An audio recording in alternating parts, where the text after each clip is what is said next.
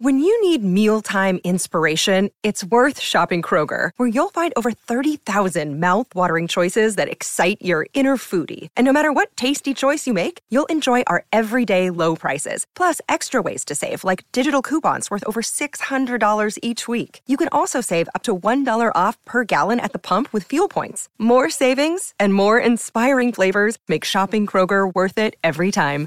Kroger, fresh for everyone. Fuel restrictions apply. Another day is here, and you're ready for it. What to wear? Check. Breakfast, lunch, and dinner? Check. Planning for what's next and how to save for it? That's where Bank of America can help. For your financial to-dos, Bank of America has experts ready to help get you closer to your goals. Get started at one of our local financial centers or 24-7 in our mobile banking app. Find a location near you at bankofamerica.com slash talk to us. What would you like the power to do? Mobile banking requires downloading the app and is only available for select devices. Message and data rates may apply. Bank of America and a member FDIC.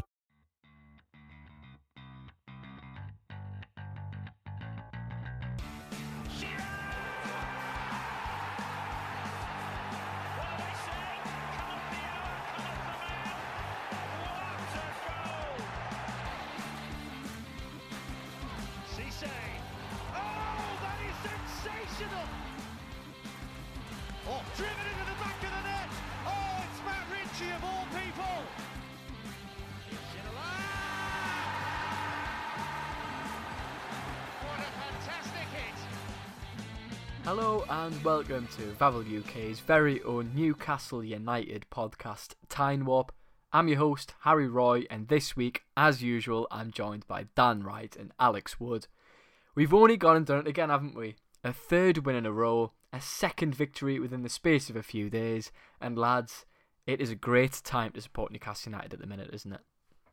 Yeah, it's not often you can say that, is it? Yeah, I mean, I, it just feels a bit surreal winning games of football every, well, three of them anyway. Um, God knows what it'll feel like if I actually go on some sort of run at the other end of the table. But it's, no, it's it's it's really really good. I mean, the performance against Aston Villa, I don't think it was quite as um, impressive as the Everton one by any means, but it doesn't really matter. We got the job done. This first half, I thought we played some really nice stuff and could have actually got one more ahead. Um, I think the, the chance that I'm thinking of, maybe when Chris Wood could have slid in Ryan Fraser Yeah. for a one on one. Second half, I mean, as a fan being there, it, it was absolutely horrible. It was horrible to watch.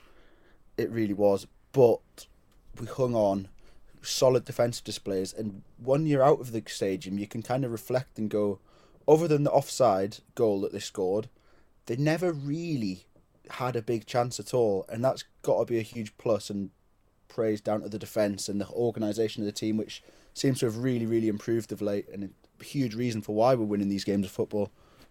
it wasn't pretty, but it got the job done. I think that's all that is needed to be said about it. It was one of those really strong defensive performances, and you you nick the one chance that you get, or well, in this case, you have a really good free kick taker that's Kieran Trippier who scores free kicks for fun.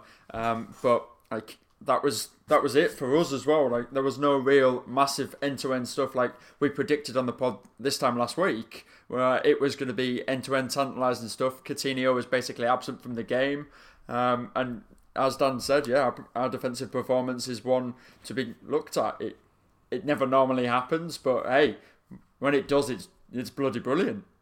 Yeah, there's been a massive switch in mentality. I think that's that's the big thing, and it's just nice to see us keeping clean sheets. And like you said, both of these lads were actually really tight at the back. And Villa are a side, you know, we've seen them the game before against Leeds, scored three goals. I mean, we were talking on this podcast saying, how are we going to be able to, you know, cope with Jacob Ramsey and Philippe Coutinho in particular? And other than the offside goal, Aston Villa offered nothing. And I think a lot of that is yes, they didn't play very well, but I thought Newcastle's defence were very, very good. The thing I'm finding really annoying is whenever Newcastle win it- a game, you've got fans of other clubs and pundits turning around and saying, oh, yeah, like for example, Aston Villa, they were rubbish today. It's the worst we've seen them play. What about a little bit of credit for Newcastle in the way they've played? Look, three wins in a row now. They're out of the bottom three. I think the first half performance is something I'd like to, to talk about because I think that's the best we've seen all season. I know the second half wasn't too great, but the Trippier injury, which we'll, we're going to get onto in depth, I think we went into our shells a little bit and fortunately got over the line. But that first half performance, it was a it was a, a top I think it was a, a top ten standard performance from us. Yeah, I think it was. Um, if you're talking levels of performance, you'd probably put it up there with the second half against Everton. Yeah. Which you know the following one after each other. It's nice to see the momentum was carried into it, and yeah, you know, it's just we had something about us going forward. I mean, the midfield was the most solid I think we've seen it all season, really, and that's without the marquee signing to come in. And Bruno defensively didn't really offer them anything, and yeah, it's just it was complete. That, I think that's the word I'd use. It was quite a complete performance, really, in that first half, and definitely deserved to be at least one goal ahead at the break. I've been waiting for both of you boys to use the word that I'm thinking of, and neither of you did, so I'm really glad about this. Go on. Um, it was confident. That's it. Yeah. It was confident. There's no real other way to word, to word it. It was. It was confident, and that's what happens when you go back to back wins in this Premier League and then earn your way into a third. Is you get confidence, and hopefully we'll carry that this weekend. Yeah, I think that's a a good way of putting. I think the confidence levels have, have, have shot up massively, and you know wins have brought that, and I think Trippier's brought that. I think the new signings have brought that, and like we've you know like you said there, the the confidence you only get that from winning football matches because how many times this season I think it's twenty one points we've dropped from winning positions where, you know mentally they just couldn't get over the line, and now they just look so composed. I mean we've how many times have we watched Newcastle, especially this season, where we're hanging on in games and you just know they're going to score?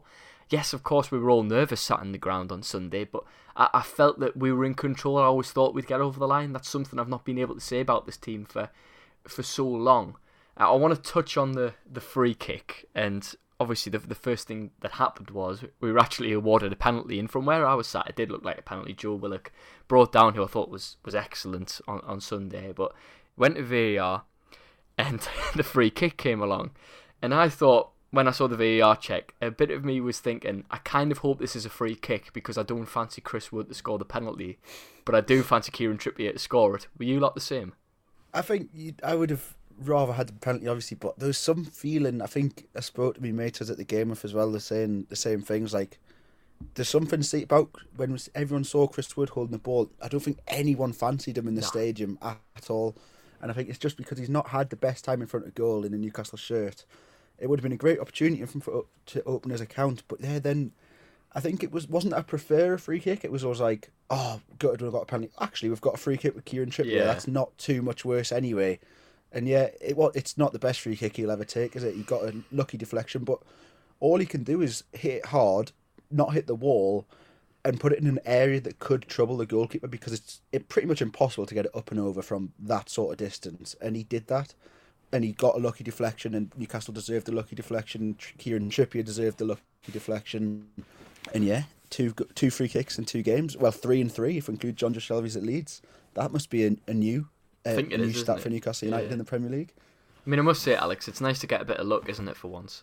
Yeah, of course. Like everyone really loves luck, and it, it's always amazing. Um, I'm going to be the one that rains on both of your parades. Um, like, I I never thought it was a penalty. Like, um, it was very Really? clearly outside the area. Yeah. Uh, Oh, I I thought, was oh, at the the actual. The, At the stadium, At the I was in line and I was like, I thought it was like halfway between the, the edge of the two boxes. Like, I was like, that's so far in. And then see replay, it is just outside. But obviously, at the time, I was adamant that was inside the box. Well, I was on the halfway line, so I couldn't really see, but I just seen him go down, and obviously Willock he fell down in the box. So I was like, oh, you know, Yeah. it's, it's a definite pen. Then when they pulled it back, I was like, eh. And then obviously you see the, the video, and say, yeah, it's clear. Fair on enough. telly, it looked like a free kick. On the Sky Sports thing, it looked like a free kick from Wood go. So I see Chris Wood with the ball, and I'm like, he's not taking this free kick. What's going on here? oh, oh, oh, he's giving it. He's giving it as a penalty, right? Okay, that's fine. And this is going to be chalked off by VAR. So I was never really hype about the pen. Um, but, but the the free kick, if you analyse the actual kick itself and the actual dead ball situation, we've done something a little bit different with the wall that I don't know if any of you have noticed. We've kind of made this mini two wall away from the other wall as well, that is creating more space to block off. And it has caused Brandier, obviously, this time to go in front of it and try and block it away when they move away. And that's what obviously also caused um, Jordan Pickford some issues uh, for Everton, was the two man wall that split away. So whether it's Kieran Trippier like having a little bit, or whether it's Eddie Howe like secretly doing some training ground shenanigans with free kicks and a set piece maestro that's like, that's Kieran Trippier, or a big mixture of both, or as Harry said, it was just really lucky. You can have either one of them. I'm personally taking the first one that Eddie Howe's a tactical genius. Oh, Eddie Howe is definitely a tactical genius, but one man who is a genius is Dan Burn. I think that's one of the best debuts I've ever seen at St James's Park, especially in defence. I think Jonathan Woodgate, in terms of performances, you know, instant impact. I thought Dan Burn was right up there. I mean, man of the match performance, you know, won every ball. He, he just, I think it also showed as well, like, how poor Newcastle have been in defence, that this lad can just come straight into the team and already be a class above anything we've seen for a long, long time. Yeah, I, I don't know about you, but I was actually really, really impressed with how good he was with the ball at his feet. Yeah. Like for a six foot seven centre off, it's not what you'd think at all. And we kind of heard Brighton fans say stuff like that and pundits say, you know, he's actually pretty good with his feet, but I didn't think he'd be that good. I mean, there's times where he's taking balls down and calmly he's distributing it forward, and it's like we don't have anyone that, that has done that before. He's tall, he won everything in the air. I mean, he took a chunk out of Tyrone Mings' shirt. it was just the complete debut, really. Um, I'm happy to be proved wrong because I wasn't too sold on the signing, but yeah, if he has more performances like that, then it's an absolutely fantastic piece of business. Yeah, I think we, we talked about it on this pod, didn't we, Harry? When when he originally was signed after uh, the the transfer window had gone, when um, Dan mistakenly went to the pub, like how much of a great of a of a great ball bringer down he is because of the the Sergio Aguero clip where mm-hmm. Aguero gives him um, like gives him some respect for bringing the ball down and passing it out. So there is clips of him out there doing that, um, and obviously it is a little bit of a hidden secret that uh, Dan Burn can also play, obviously right back, and he has played centre defensive mid in his career. But yeah, again, complete performance. The um, absolute brilliance of just winding Tyrone Mings up as well was really, really great. We all love to see that when you defender and possibly one of the leaders of that back line are just getting into the opposition right there. But no, I, again, we knew it was going to happen because he is such a force and he's so tall. But the more important thing is we got him standing next to Ryan Fraser. That's the most important thing. Yeah, yeah also, brilliant. I think that's really important to for us to look at is the performance of the midfield as well. Because, like, Bruno can't get into the team, and that's unbelievable to say that. Um, if you said that a month ago that you'd bring in a £40 million player from Lyon who's, you know, his, his stats are off the scale for them, Brazilian international, and he can't even get into a, a, a three-man midfield which consists of Joe Willock, Joelinton, and Jonjo Shelvey. I think he'd be laughed out of town. But you know, considering Aston Villa's midfield as well, I mean McGinn, Ramsey, uh, and Douglas Luiz. I mean, that's a hundred million pound plus midfield, isn't it altogether? And they dominated them. There's nothing much more needs to be said about that, is there? No quality. I think the only thing I'd like to add is I don't think Bruno will be the only Brazilian international centre midfielder we have in a few Very true. time. Honestly, the performance of Joelinton, he's for me, it was between him and Dan Burn for the man of the match. He was everywhere. The engine on this kid is ridiculous. His passing is some is just improved off the scale. I, I just love watching him play football. I've, I've loved the narrative arc of that we've seen with Joelinton, and Villa was one of his finest moments yet again. It seems like we're saying this often, but yeah, I'm absolutely loving Joelinton at the minute. I think you can't take him out the team at whatsoever yeah, he definitely is going through that purple patch of form that we we love to see it. Um, I know that you guys really like stats, um, so let's go through some. Um, in the last yes. five games, twenty-seven tackles, ten interceptions, um, which obviously leads to thirty-seven tackles and interceptions. That's more than any other midfielder in the Premier League over the last five games. It's mad. Unreal. Like it shouldn't be possible. Like this is a this is a flop of a striker that we signed from Germany, never played this position before, and he's the he's the numbers he's doing and the performance he's putting in rivals anyone in the division. It's just bonkers. Yeah, because I mean, the only reason this all came about was Kieran Clark's red card against Norwich. Mm-hmm. Like, yeah. We're all very thankful for Kieran Clark. Like, thank you. It's probably the best thing he's done at the club, getting sent off against Norwich. So we've unleashed this unbelievable powerhouse of a central midfielder. But I don't think we can, you know, brush past Joe Willock's performance as well because I think 100% pass accuracy is another one that worked his socks off. And, you know, I think if anyone's looking to take one person out of that midfield to bring in Bruno, I think it would be Willock. But eh, you can't drop him for West Ham, can you? He's come in for a lot of criticism this season, and for uh, for the most part, I was kind of like, I'm still seeing the flashes I seen last season. He's just less confident. And then there was a period where he kind of looked like he was going through the motions a little bit, and I was like, oh, he's he's lost it here. Recent weeks we've seen that again, but he's as he's as good as he was last season. He's just not got that confidence front of goal. I mean, we've seen there was a chance in the first half, edge of the box. Last season, he's putting that in the back of the net, no questions asked. He, it went straight into the Leazes stand. Like that's the only thing missing from his game from his loan spell now, in my opinion. He's playing that well. Yeah, I think a lot of it comes down to he's a lot deeper as well.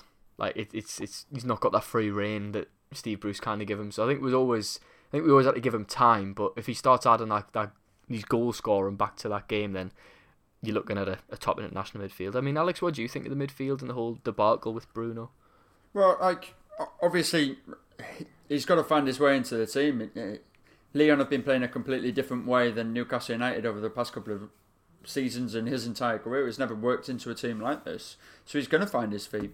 Um, a, a, touch on Joe Willock, and you specifically said it there, Harry. Him starting with the ball deeper. Um, a, stat coming out from the Chronicle is that uh, he's carried the ball 447 yards with 235 of that going forward in the last three games. He's been outstanding in terms of his ball carrying and his dribbling. Only Alan Saint-Maximin is doing more, and that's why he obviously remains in the side. So him and Joelinton, and then at the moment you cannot drop Jonjo Shelvey because he is the only accurate passer in this team. He's phenomenal.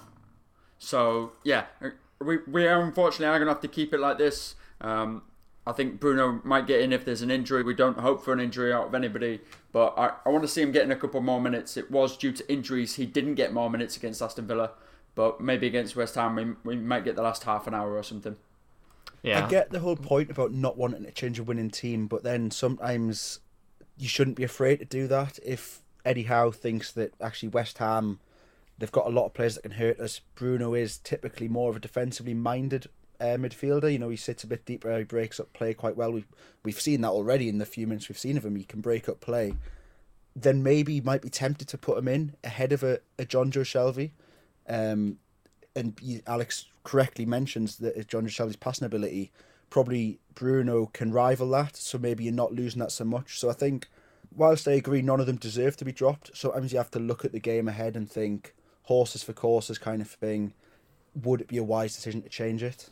I think. It's a really difficult decision for Howe to make, really, because I mean, look, Bruno's come in to like be the main man, hasn't he? And you know, start every week, and he can't get into this midfield. It, it, but you can't drop him because none of them have done anything wrong. So it's it's a massive call to see what he does. But for me, I would just keep it the way it is. I think we probably all would, to be fair. But I don't think anyone would be disappointed to see him start. Seen the Rangers score? Yeah, four one. They are a bafflingly great team. They were awful the other week against Celtic. Absolutely terrible. Sorry, anyway. I just seen that. I was like, eh. Yeah, I'm just looking up. Fred Morelos, loving it. Would not want him at Newcastle as much as he'd be very, very entertaining. yeah. Balotelli 2.0. It Sorry. would be. Kieran Trippier. Come on, lads, let's talk about it because you know the win was great, and you know three wins in a row, out the bottom three, four points clear of Norwich. Yeah, but Kieran Trippier has just broke his foot, hasn't he? We think it's going to be six weeks, but I seem to think it's going to be a little bit longer than that. Massive blow. Leader on and off the pitch. Wore the captain's armband on Sunday. Scored two free kicks in as many games. Comfortably one of the best players I've seen play for Newcastle for as long as I can remember.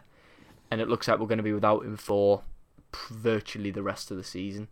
Is he the last player you would want to lose out of this team?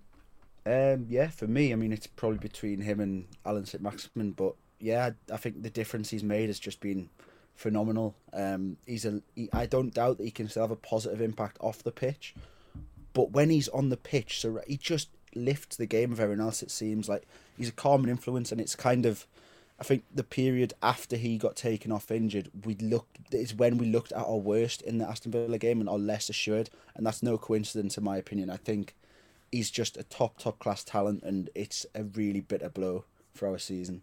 Yeah, hundred percent. Like, I think six weeks, as you said there, Harry, is really, really optimistic. Um, I've never seen anyone come back from an injury like this after six weeks, so um, that would be magical. Um, I personally, I, have said it privately to the pro review. Um, I think he's out for the rest of the season. Um, I don't think we'll see him in a Newcastle shirt uh, again in the 21-22 season. Um, but if he can rest up get better and get as fit as he possibly can, and possibly even fitter for um, the next season, I'll have him um, because I think what he's done has probably done us enough to put us over the top and keep us safe.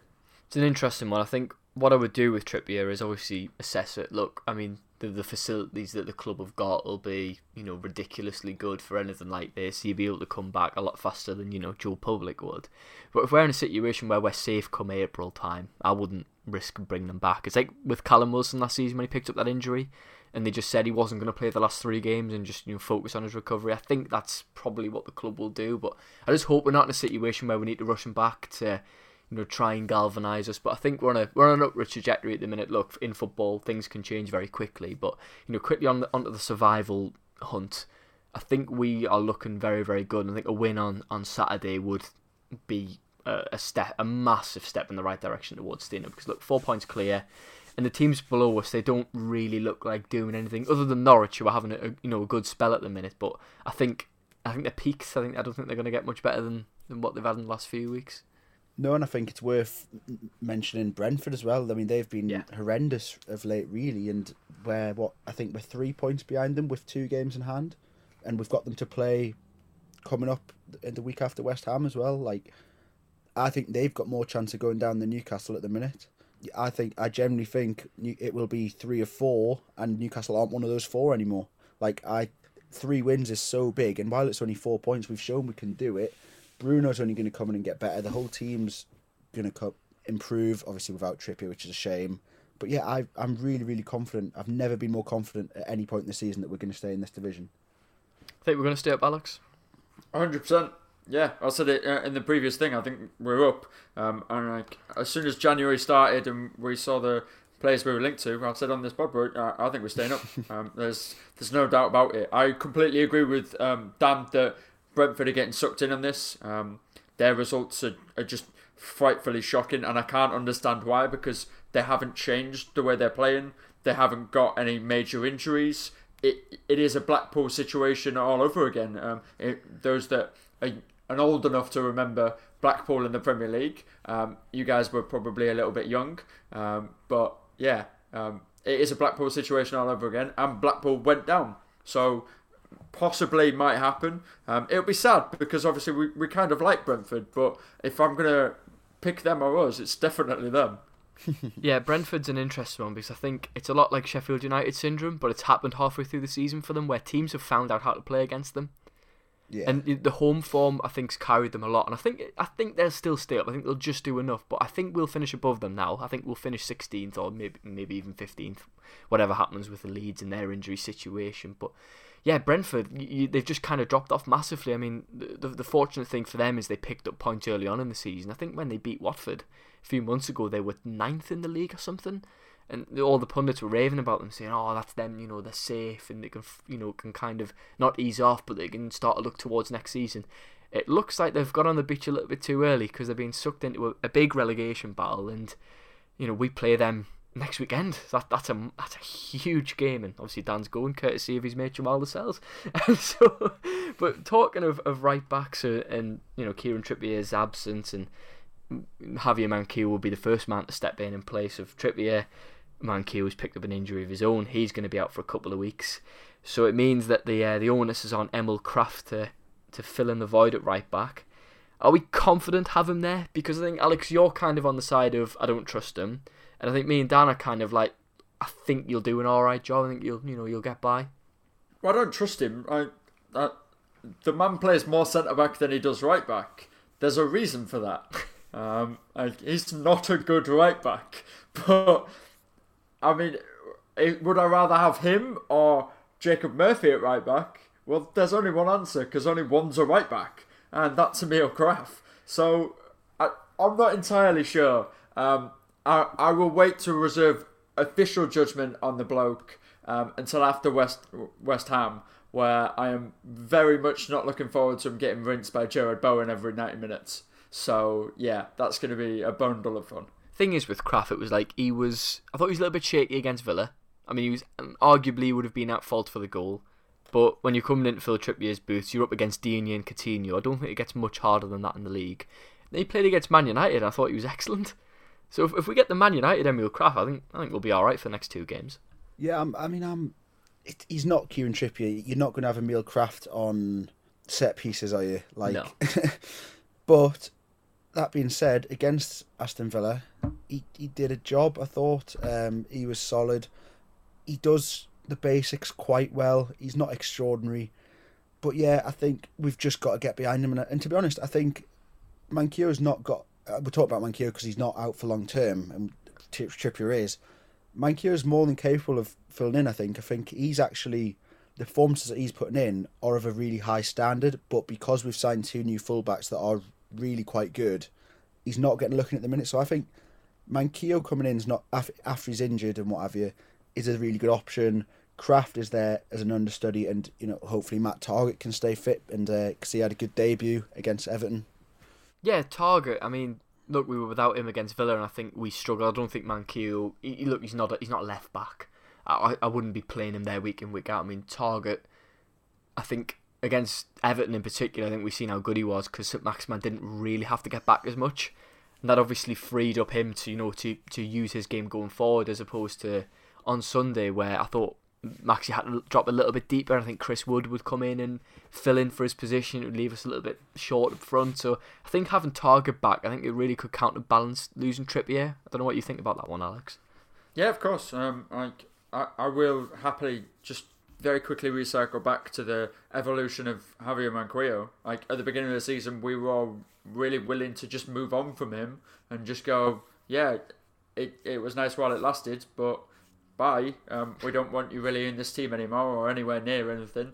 And now we're talking about him as one of the most dependable players in, in this club. Like the evolution of, of that this season and his personal evolution is outstanding. It's really, really incredible. Remember, this is a lad that came to us from Sunderland. Like, he's, he's not exactly like Newcastle bleeds the black and white and does everything like that, but he is, uh, he is, he's a little cult hero, I think, in, the, in this club. Um, and yeah, I'm, I'm really quite happy to have um, Matt Targett back. I think he's, he is phenomenal. Um, he is the best left, left back we've got at the club. Um, I was a little bit um, weirded out by the, some of the comments he made to Talksport this week, but again, um, I put that as in like Talksport were asking him really quite leading questions, and um, he let his media training drop just a little bit.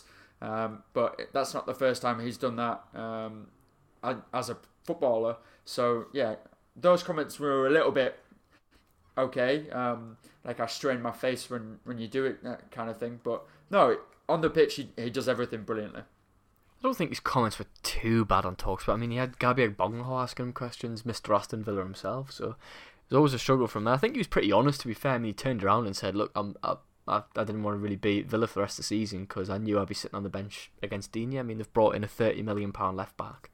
You're going to sit on the bench so you know the credit Targett is he's got himself out on loan and he's letting his football do the talking.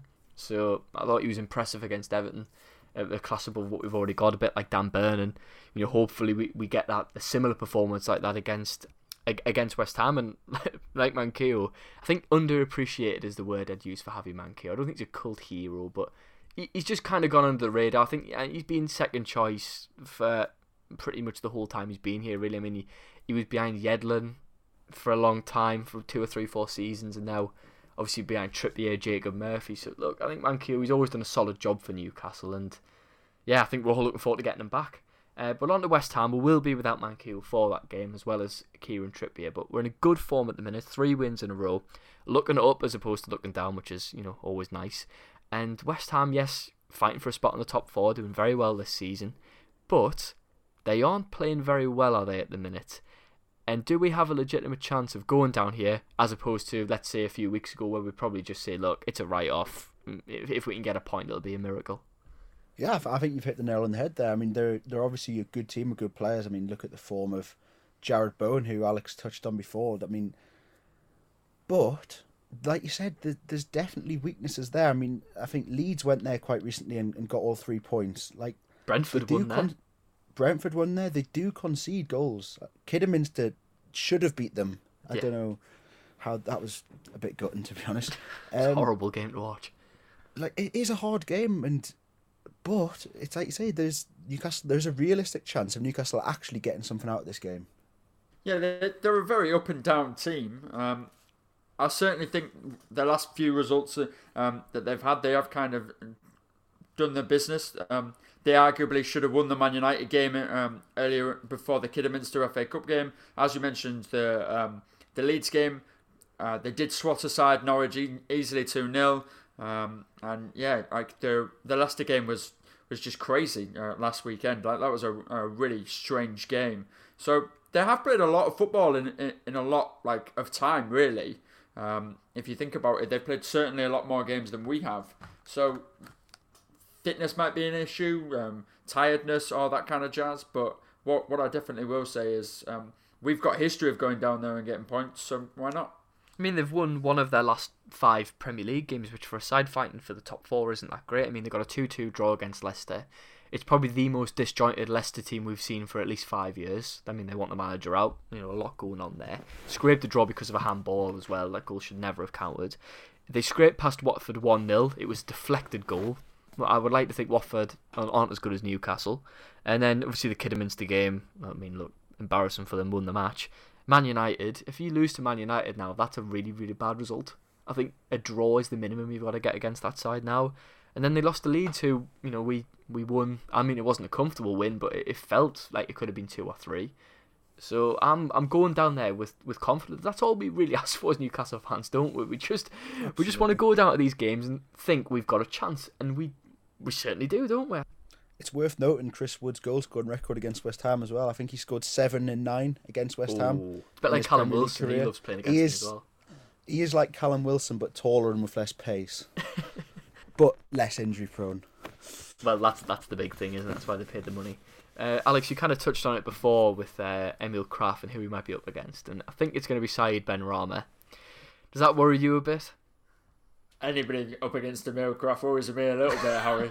uh, anyone does, but no. Um, Benrahma's one of them players where you don't really hear him shine a lot more like he did early on in the season. He was he had his little purple patch of form and he was great. Um, but it has been the main man, Jarrod Bowen, uh, recently that's been the, the story of that. Uh, Benrahma is obviously a dangerous footballer that's tricky um, and can provide a lot of really, really good balls, not only from set pieces but up and play as well. So, yeah, he's obviously a dangerous character, but um, for me, and I think for a lot of pundits and scouts and everybody, is the the eye in the battle is going to be on Jarrod Bowen.